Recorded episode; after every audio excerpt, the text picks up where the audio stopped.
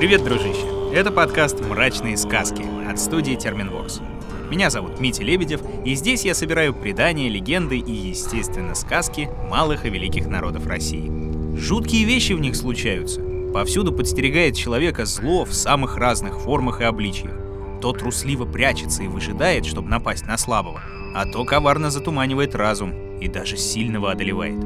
И больше всего хочет навредить, отобрать или сожрать. На то они и мрачные сказки.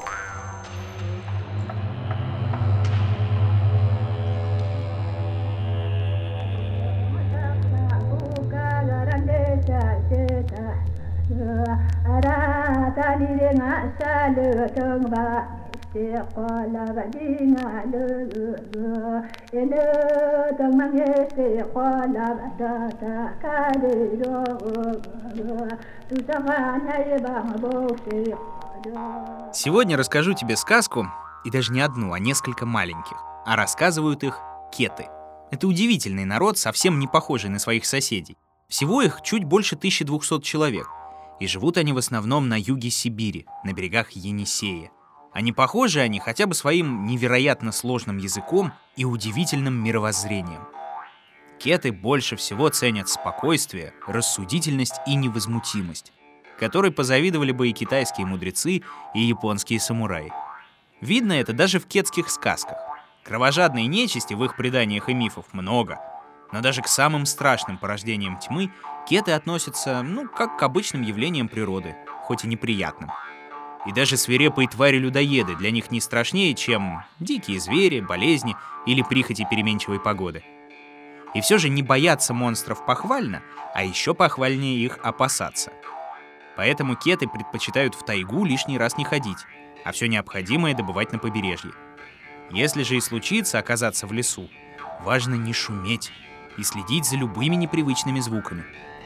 Например, если эхо от удара топора об дерево не раздается, видно, какая-то тварь поблизости что-то недоброе затеяла. Вот как рассказывают кеты.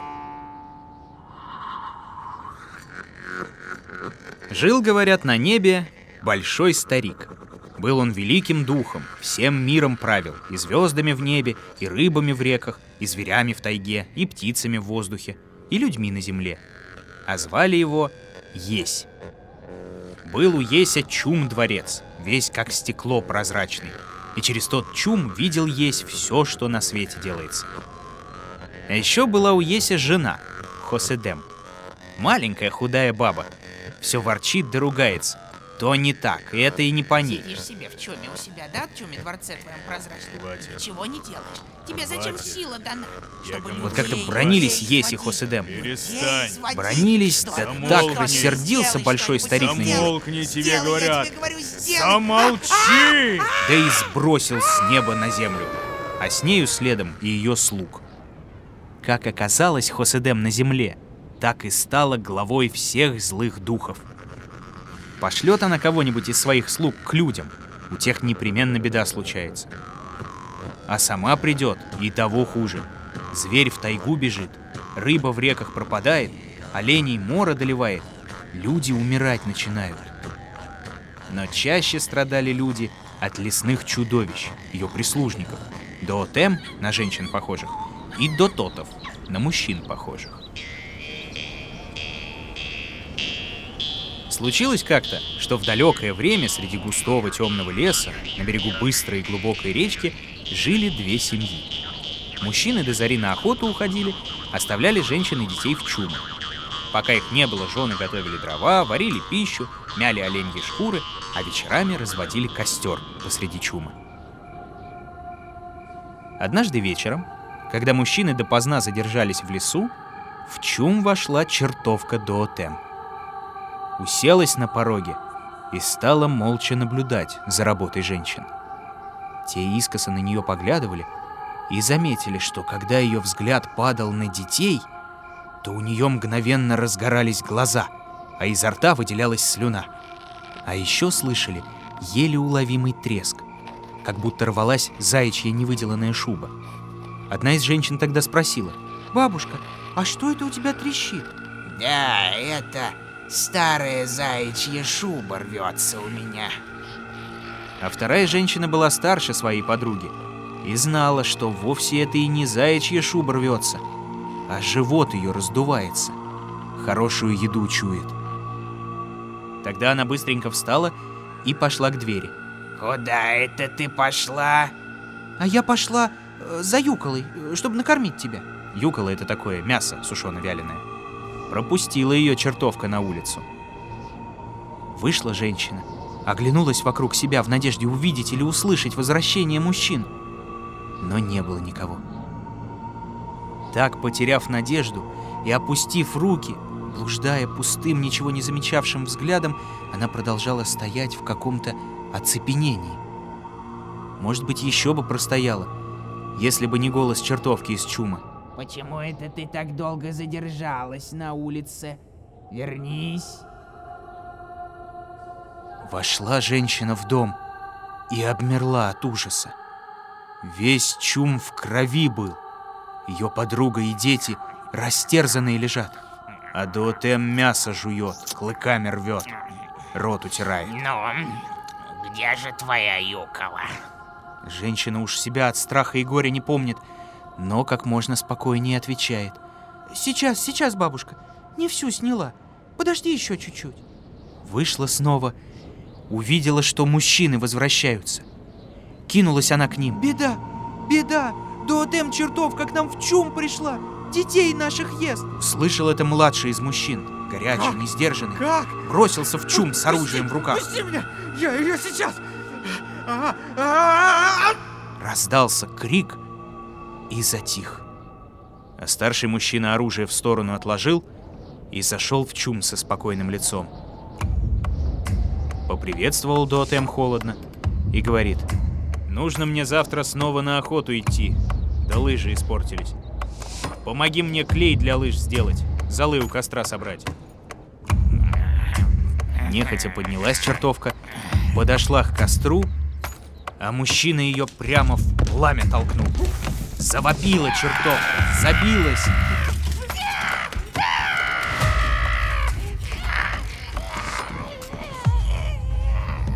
И вскоре затихло.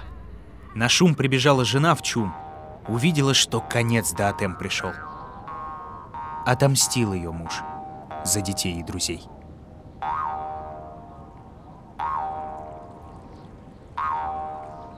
А в другом месте другая история приключилась. Как-то двое охотников поплыли на лодке и сели на мель. С места не сдвинуться, на родной берег не перебраться. Не иначе колдовство чье-то. Видят, а неподалеку сидит человек, рыбу ловит в камышах. Да только крючок в воду закидывает, а вода тихой остается. Ни звука не раздается, ни круги не идут.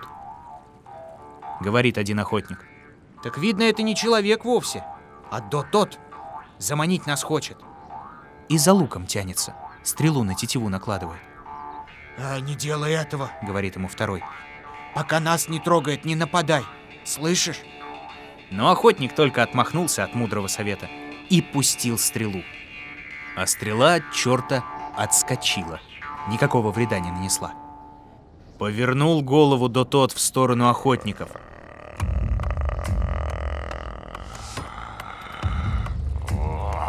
В один прыжок к лодке подскочил, схватил стрелка и свернул ему шею мощными руками. Схватил второго и потащил на берег к своему костру.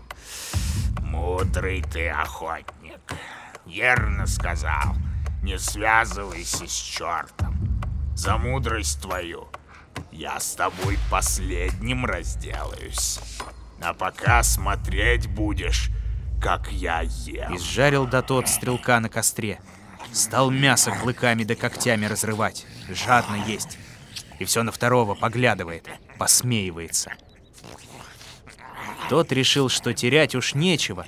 Вытащил из-за пояса свою пальму. Это такое оружие, большой нож на длинной рукояти.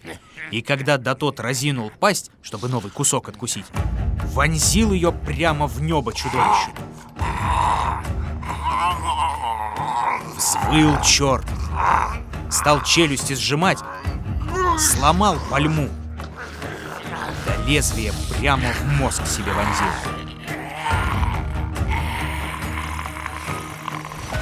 даже умирая, не утратил он своей былой силы. Схватил охотника и бросил на другой берег реки. После этого только и сдох. А охотник, горюя о друге, домой отправился. Вот так и жили люди, страдая от бед и невзгод, что несла им Хоседэм со своими слугами. Из жилища у подножия Великих гор, на большой воде, на семидесяти семи островах.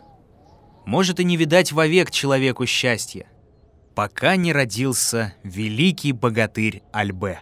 Как вырос он, стал великим шаманом и сказал: «До каких же пор злая Хоседэм людей губить будет? Пойду ее искать, воевать с ней буду».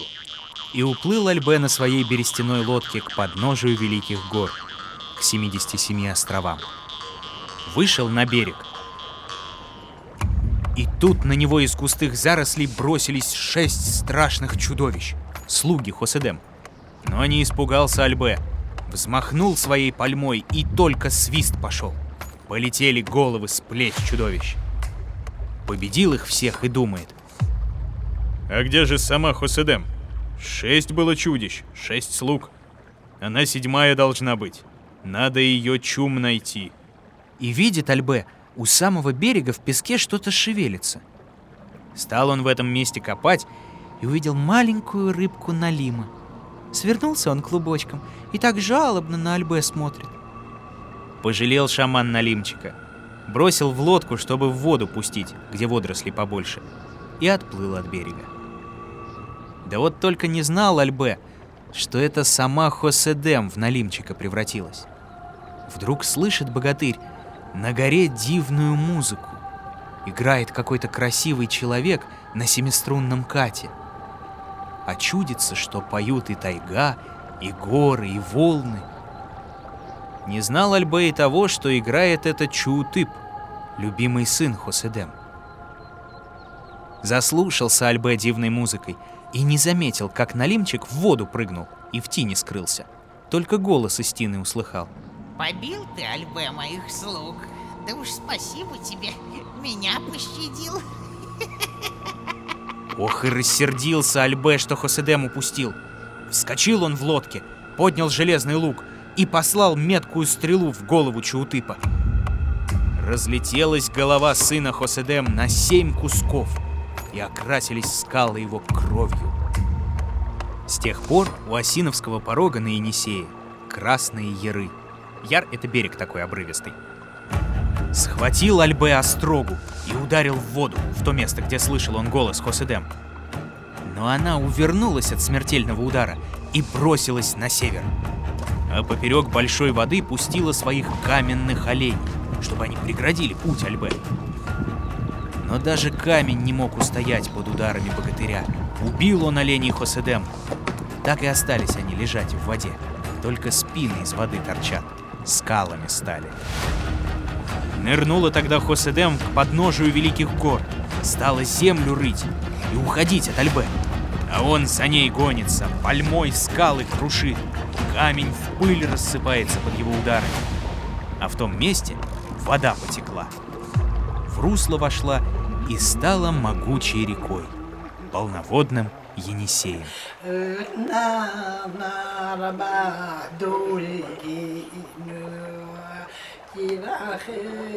Так бежала Хоседэм под землей на север, а Альбэ скалы крушил. Догнал ли он ее? Никто не знает. Видно, еще не догнал, потому что и бед, и горести у человека хватает.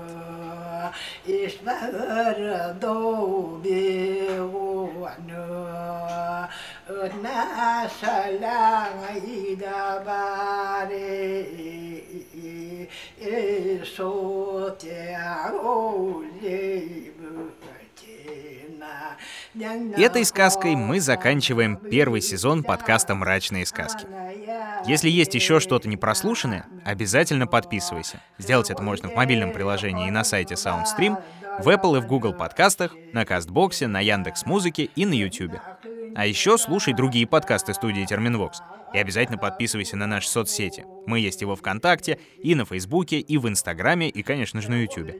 А в остальном Все так же ставь оценки, рекомендуй друзьям и обязательно советуй в комментариях, какие еще легенды и предания народов России могли бы прозвучать, но уже, видимо, в новом сезоне подкаста «Мрачные сказки». А на сегодня, ну и, наверное, на какое-то время, все, дружище, все. Находил и читал сказки Дмитрий Лебедев. Собирала их в звуки и украшала Ольга Лапина. Рисовала картинки и превращала в анимацию Елизавета Семенова. Отражала настроение наших волшебных персонажей музыка Полины Бирюковой. Искал самые народные песни Ваня Петрович. А продюсировала все получившееся Кристина Крыжановская.